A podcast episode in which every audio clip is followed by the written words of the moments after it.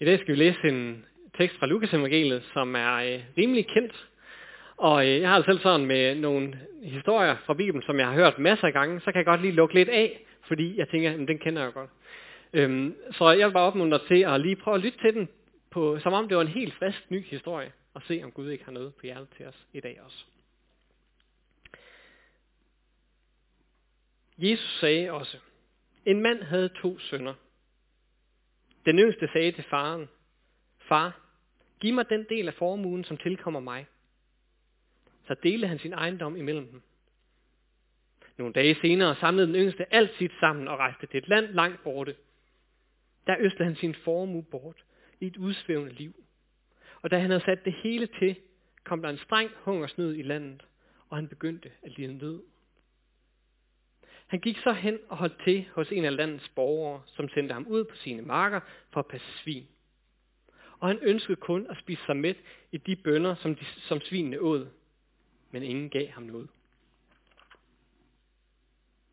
Der gik han i sig selv og tænkte, hvor mange daglejere hos min far har ikke mad i overflod, og her er jeg ved sulte ihjel. Jeg vil bryde op og gå til min far og sige til ham, Far, jeg har syndet mod himlen og mod dig. Jeg fortjener ikke længere at kalde din søn. Lad mig gå som en af dine daglejere. Så brød han op og kom til sin far. Mens han endnu var langt borte, så hans far ham, og han, fik, og han fik medynk med ham, og løb hen og faldt ham om halsen og kyssede ham. Sønnen sagde til ham, Far, jeg har søn mod himlen og mod dig. Jeg fortjener ikke længere at kaldes din søn.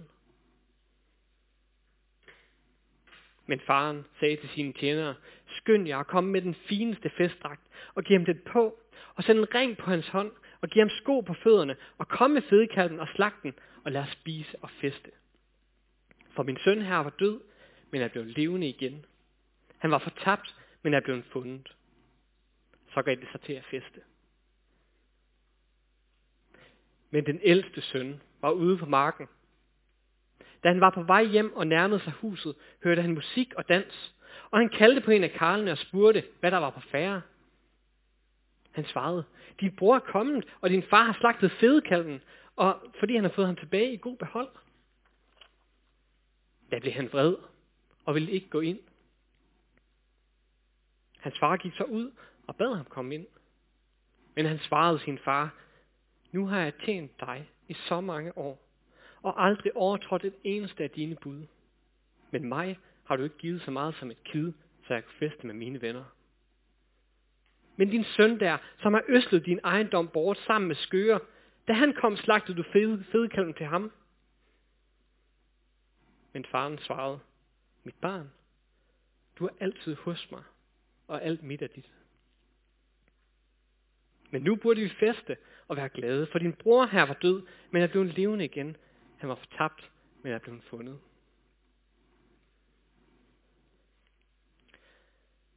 For længe har vi vendt den her lignelse på hovedet. Alle snakker altid om farens smukke og overbærende handling mod sin frygtelige, modbydelige og svigtende søn. Men hvorfor er det ikke den yngste søn, vi hylder? Tænk over det. Han står op for sig selv. Han vil ikke længere finde sig i sin fars definitionsret over ham. Byrden over at være i hjemmet og gøre sin fars pligter, den er blevet alt for tung for ham. Den er blevet ulidelig. Han vil ikke være i det mere. Han, til, han vil brække sig over, at hans far hele tiden skal bestemme, hvad der er godt og hvad der er bedst for ham. Men det er blevet nok for ham. Han vil ikke blive hundet rundt med mere. Han vil være sig selv. Han vil finde sig selv. Han vil bryde ud af fængslet af andres meninger om ham. Han vil bryde de mure ned, der er af forventninger til ham. Han vil tage sig selv alvorligt, i stedet for at blive undertrykt af sin fars forældede meningers å. Han mærker efter, siger fra, står op for sig selv og træder ud i friheden, hvor ingen længere har myndighed over ham. Hvorfor hylder vi ikke den yngste søn, når han bryder ud? For at følge sit hjerte? Hvad er problemet med, at han vil finde sig selv? Er det ikke et godt budskab at bryde normerne ned og bryde konventionerne ned for at finde friheden. Finde sig selv.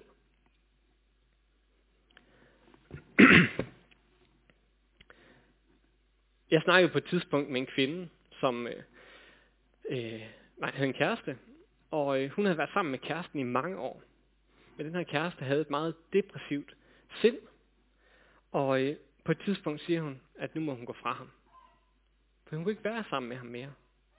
Savnet efter øh, frihedsfølelsen, savnet efter at kunne være sig selv, savnet efter ikke at kunne, skulle bære på de byrder, som det er at bære på en, der altid skal bæres, og aldrig kan bære noget selv, det savn blev for stort.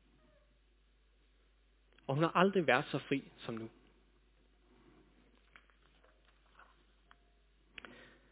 I en podcast hørte jeg om en fyr, som tidligere havde været en del af et kristent fællesskab. Han havde oplevet det, som han selv mente var social kontrol. Flere gange blev det sagt mellem linjerne, at bøn og bibellæsning var forventet. Forventede praksiser. Og så øh, tog han til gymnasiefester og drak alkohol med sine venner, og det blev han udskammet for. Og han blev spurgt ind til hans seksuelle forhold til sin kæreste flere gange. Til sidst følte han sig klemt i fællesskabet, så han brød ud. Han brød både med fællesskabet og med kristendommen i hele taget. Og nu fortæller han, at han kan leve, som han vil. Han kan præge sin egen identitet. Han kan tage sine egne beslutninger. Han gør det, han synes selv er bedst. Og aldrig har han følt sig så fri som nu.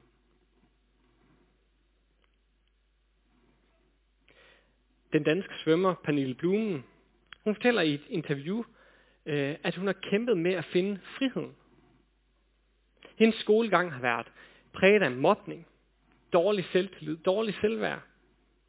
Og hun har kæmpet med andres forventninger, som hun skulle leve op til. Men i den spirituelle selvudvikling har hun fundet friheden. Om hendes rejse mod at finde sig selv, så siger hun sådan her. Jeg har taget et bevidst valg om at vælge mig selv til. At blive klog på mig selv og prioritere mig selv. Definere mine værdier. Stå fast på dem. Altid lad mig selv komme i første række, så sport, arbejde, familie og kæreste på nogle tidspunkter kommer i anden række. Jeg er den vigtigste person i mit liv. For mange år har hun lavet andre definere, hvem hun er. Men nu er det gået op for hende, at hun må bryde med de normer må bryde med andres tanker om hende, og erkende, hvem hun selv er i sig selv. Og Pernille har aldrig følt sig så fri som nu. Hvad er frihed? Er det frihed fra byrder? Frihed fra forpligtelser? Frihed fra bestemte relationer? Eller er det frihed til nogle gange bare lige at gøre, hvad man selv har lyst til. For en gang skyld.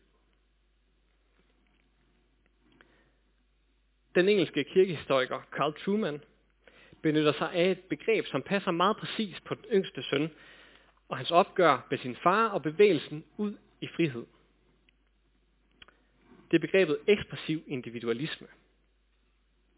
Det dækker over, og det kommer her, at menneskets identitet er defineret af deres individuelle psykologiske kerne, og at meningen med livet er at tillade den kerne og finde sociale udtryk i relationer. Alt, hvad der udfordrer kernen, anses for at være undertrykkende. Sagt kort, det er menneskets indre følelse, som definerer dets identitet. Karl Trumans velunderbyggede påstand er, at vi i vores tid og samfund i dag er begyndt at anerkende vores indre kerne, vores indre følelse, som den højeste autoritet. Og det er et skift, som i høj grad er sket på bare de sidste 200 år. Det er derfor, at vi i vores tid, øh, at det i vores tid vil være langt mere nærliggende at hylde den yngste søn i lignelsen i dag, frem for faren. Og hylde ham som frihedens søn, i stedet for som den fortabte søn. Vores kultur er præget af en yngste søn tendens. Hvor alt, hvad der bare lugter af normer, krav, trosandheder, det er noget, man skal flygte fra, og noget, der undertrykker. For hvis den indre følelse siger noget andet end normen, så er det jo den, der skal lyttes til. For det ved jeg jo er sandt. Det kan jeg jo mærke i mit indre.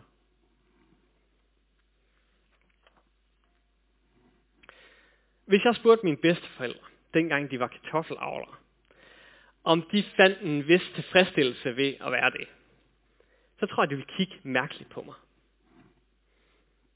Jeg tror for så vidt, de var glade nok for arbejdet, men jeg tror overhovedet ikke, det første og fremmest var derfor, de gjorde det. Deres tilfredsstillelse var ikke, om det føltes godt, om de var på den rigtige hylde, eller om arbejdet generelt var sjovt. Jeg tror ikke altid, det var. Det, der var vigtigt for dem, det var, at de kunne forsørge deres familie. Når de kigger tilbage på deres liv, så vil det være ret så ubetydeligt, om de har forløst kernen i deres egen personlighed. Det, der betyder noget for dem, det er, at de har gjort deres pligt, forsørget deres familie, givet troen videre, opdraget deres børn godt. Identiteten for mine bedsteforældre er på den måde noget mere ydre end noget indre. Det er langt mere måden, de agerer på i relationen til andre, der betyder noget for, hvem de er, end den indre følelse. I andre kulturer end den vestlige, så ser man stadig, at det, der former ens identitet, ikke nødvendigvis er en indre følelse. Men det er langt højere grad, hvem man er i relation til. Jeg snakkede på et tidspunkt med en iraner, en iraner øhm, og øh, det første, han spørger mig om, det er, hvem mine bedsteforældre er, og hvem min mor og far er, og hvordan de har det. Også hvordan mine søskende har det. Og jeg er ikke engang sikker på, at vi nåede til, der hvor han spurgte, hvordan jeg har det. Det er fordi, at det for en iraner er langt mere afgørende for hans identitet, hvem man er i relation til. Alle på Jesu tid var enige om, at det ikke var okay, at den fortabte søn fik forskud på arven. Han kunne lige så godt have sagt til sin far, jeg vil ønske, du var død. Men det, der er overraskende i lignelsen på den tid, det var, hvor overvældende hans fars kærlighed var. At han alligevel ville tage ham tilbage, på trods af det, han gjorde. At han elskede så langt, at han løb ham i møde. At faderens tilgivelse og kærlighed var så vild. Men ingen på den tid havde hyldet den form for frihed, som sønnen søger ved at smutte fra familien. I dag er det stort set det eneste, der hyldes. Mennesker, der følger deres eget hjerte, uanset hvad det vil, eller hvem det går ud over. Og en vigtig nuance, det er, at vi ikke nødvendigvis skal fornægte vores indre følelse. Det er lidt ligesom lysten til mad. Den kan fint sige noget om, at vi har brug for noget. Men måske vil den bare foreslå Nutella-mad og energidrik til morgenmad. Eller den indre følelse siger noget om, at vi har en længsel eller en lyst til noget. Men den siger ikke noget, om, hvad der er godt at fylde i den længsel, i den lyst.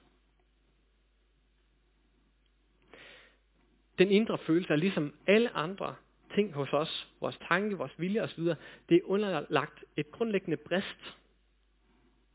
Og derfor er det altså totalt ødelæggende, hvis det er, at man ophøjer den indre følelse som øverste autoritet. Hvad sker der, når den indre følelse definerer vores identitet og valg? Det er der desværre alt for mange eksempler på. Lige så længe som jeg har levet, så har der for eksempel været øh, fri adgang til pornografi. En undersøgelse viser, at stort set alle drenge mellem 14 og 17 år ser minimum 30 minutters pornografi hver dag. En af de øh, negative sider ved pornografi er, at det udløser stoffet dopamin, og det er øh, virkelig stimulerende. Så stimulerende som på øh, niveau med kokain. Og derfor fortsætter dem, der er begyndt at se pornografi, ofte med det. Fordi det giver et kick, som man ønsker mere af. Og for flere, end man tror, bliver det til en voldsom afhængighed. En tyngende afhængighed, som både kan give, gå ud over livsglæde og ægteskab og venskaber. I 50 år har billedpornografien været lovlig i Danmark nu. Det begyndte formentlig med nogle velmenende normkritikere. Nogle seksuelle frihedskæmpere, der er i 60'erne. Men det, der var deres indre følelse af frihed, endte med at blive tyngende å, som, øh, som blev pålagt hele samfundet. Og det er et år, som kan komme til at knuse øh, mennesker i dag. Et andet sted, den indre følelse inden for de sidste år har fået lov til at styre helt op på et politisk plan, det er, når etisk råd vil øh, tillade børn helt ned til 10 års alderen, alderen skifte køn. Jeg tør slet ikke tænke på, hvordan det vil påvirke børn og unge at skulle forholde sig så meget til deres egen natur og seksualitet og indre følelse i så tidlig en alder. Jeg er bange for, at det bliver et å, som vores børn og unge i vores samfund i dag kan blive knust af. Man har i mange år talt om curlingforældre og curlingbørn. Og faktisk har man talt om det som noget negativt. Der er noget, vi fornemmer godt her, der ikke er godt. Øhm, curlingforældre og børn, det er det, man får, når man lader børn navigere ud fra deres indre følelser. Og det er i stedet for at være grænsesættende voksne, så lader man led gå efter en indre følelse. Der er brug for grænsesættende voksne. Det er totalt frie valg. Det opbygger ikke. Det ødelægger. For den yngste søn i lignelsen, så bliver flugten ud i, hvad den indre følelse sagde, han var frihed, til noget andet end den frihed, han egentlig søger. Han føler for at bruge en masse penge, så det gør han. Han føler for at gå i seng med prostitueret, så det gør han. Han gør lige, hvad der passer ham. Men han ender med at være et sted, hvor han intet ejer, ingen relationer har, og i egne øjne har mistet al værdighed. Han er blevet knust under den indre følelses autoritet, under den indre friheds, friheds tunge å.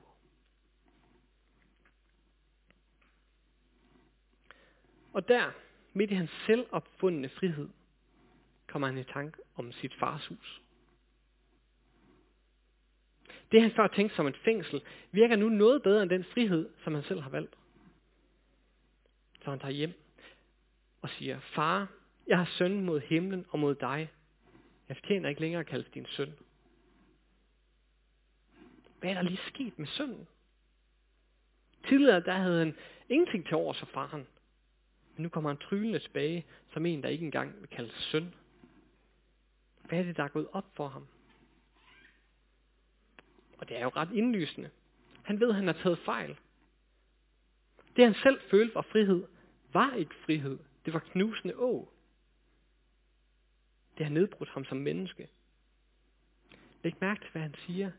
Jeg fortjener ikke længere at kalde søn. Han fulgte blindt sit hjerte, lyttede til den indre følelse. Og den har fået ham til at miste al værdighed, og fået ham til at miste sin identitet som søn. Faktisk er der lidt det samme på spil for den ældste søn i lignelsen i dag. Han har jo været med på sidelinjen helt fra begyndelsen af, men det er først nu, han får en stemme. Da, da han ser sin bror komme hjem, bliver han forurettet.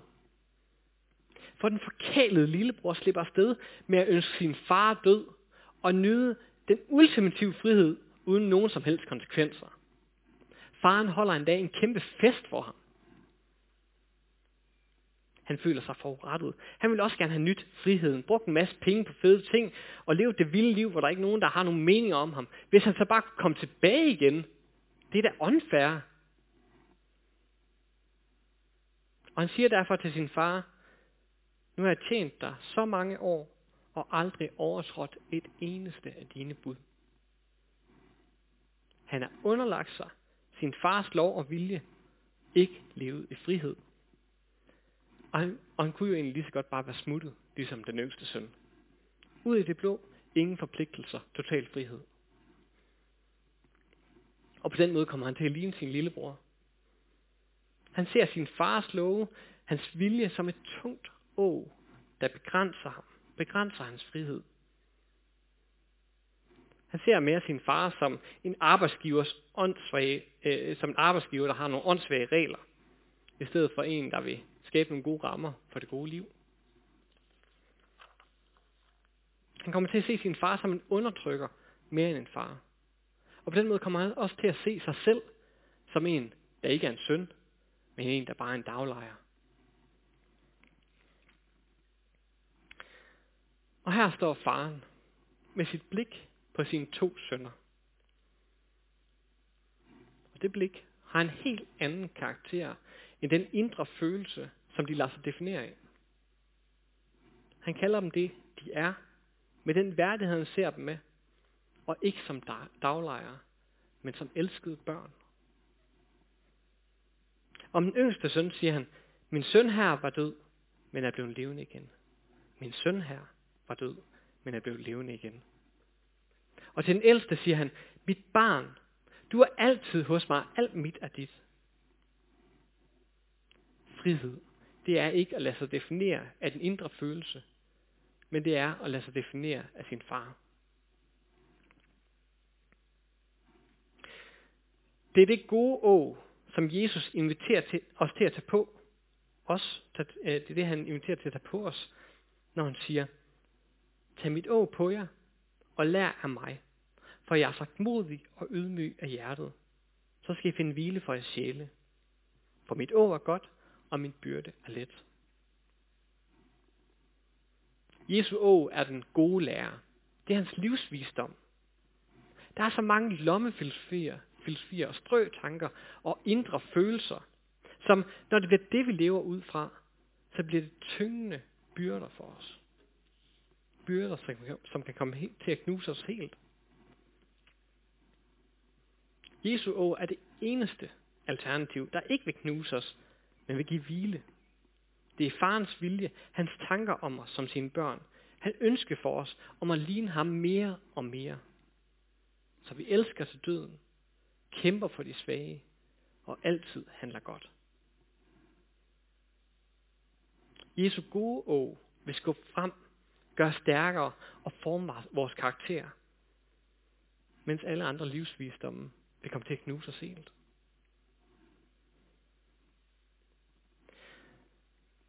Jeg siger ikke, at det gode og Guds vilje og Guds gode rammer for vores liv, ikke kan være tungt at bære. Det siger Jesus heller ikke. Han vil, ikke, han vil aldrig sige, at det ikke var hårdt at kæmpe for sit ægteskab. Eller det ikke er hårdt at leve i sølbat, hvis ens seksuelle drift er fuldstændig afsporet. Han vil heller ikke sige, at det ikke er tungt og smertefuldt for dem, der tros på livet og slås ihjel, fordi de tror på ham. Han ved om nogen, hvor tungt det er at stå op for den svage. Hvor tungt det er vedholdende at elske sine fjender. Hvor tungt det er at fængsles for at tale de undertrykte sag. Jesus selv gik under det gode å, sin fars vilje om at frelse, på, øh, frelse verden, og han blev slået ihjel for det. Sig ikke, det ikke var tungt at bære på. Men hans åg er godt, og hans byrde er let, fordi hans lære ikke er døde ord, men levende ånd når vi tager hans livsvisdom til os, så virker ånden i vores hjerter. Så er han hos os, midt i modstanden. Midt i den meningsfulde kamp, der giver han styrke og mod og kraft, så at kærligheden, der håber alt, udholder alt, tror alt, sejrer i vores liv.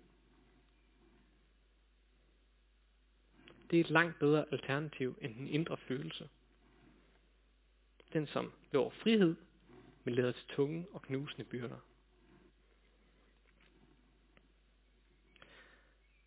Lignelsen om den fortabte søn, eller de fortabte sønner, øh, ender åbent. Vælger den yngste søn at tage imod festinvitationen? Eller følger han sin indre følelse af at være uværdig, så han ikke vil træde ind? Eller vælger den ældste søn at gå ind til festen og lade, lade sig definere af sin, sit familiebånd til sin far. Lad os sammen tage det valg og gå ind til faren, som uanset vores indre følelse, kalder os sin kærlige sønner og døtre. Lad os gå ind under farens, som også er Jesu gode og gode rammer for vores liv. Lad det være ham, der viser os vejen til ultimativ frihed.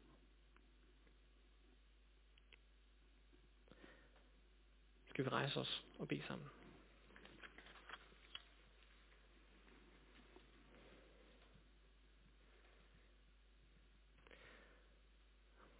Far, du kender vores liv.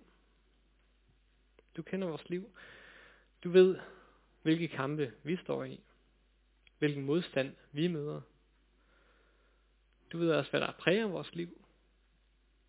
Og hvad der giver øh, hvad der er fristelser, hvad der er, der leder os til tanker om en anden frihed end friheden hos dig. Så beder om, du må tale til vores hjerter.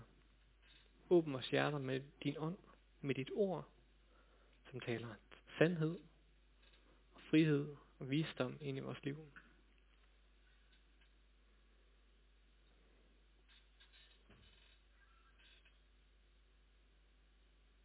Vil du give os modet, give os kraften og styrken til at gå ind under det gode å. Det å, som gør stærk.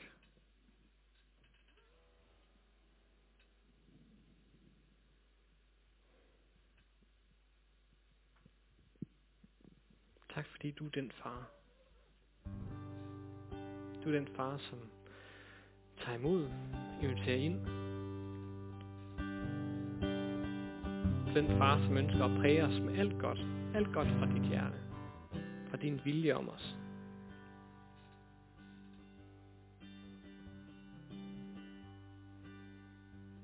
Det beder dig om, at du må gøre med din kraft. Du må præge os med, hvem du er.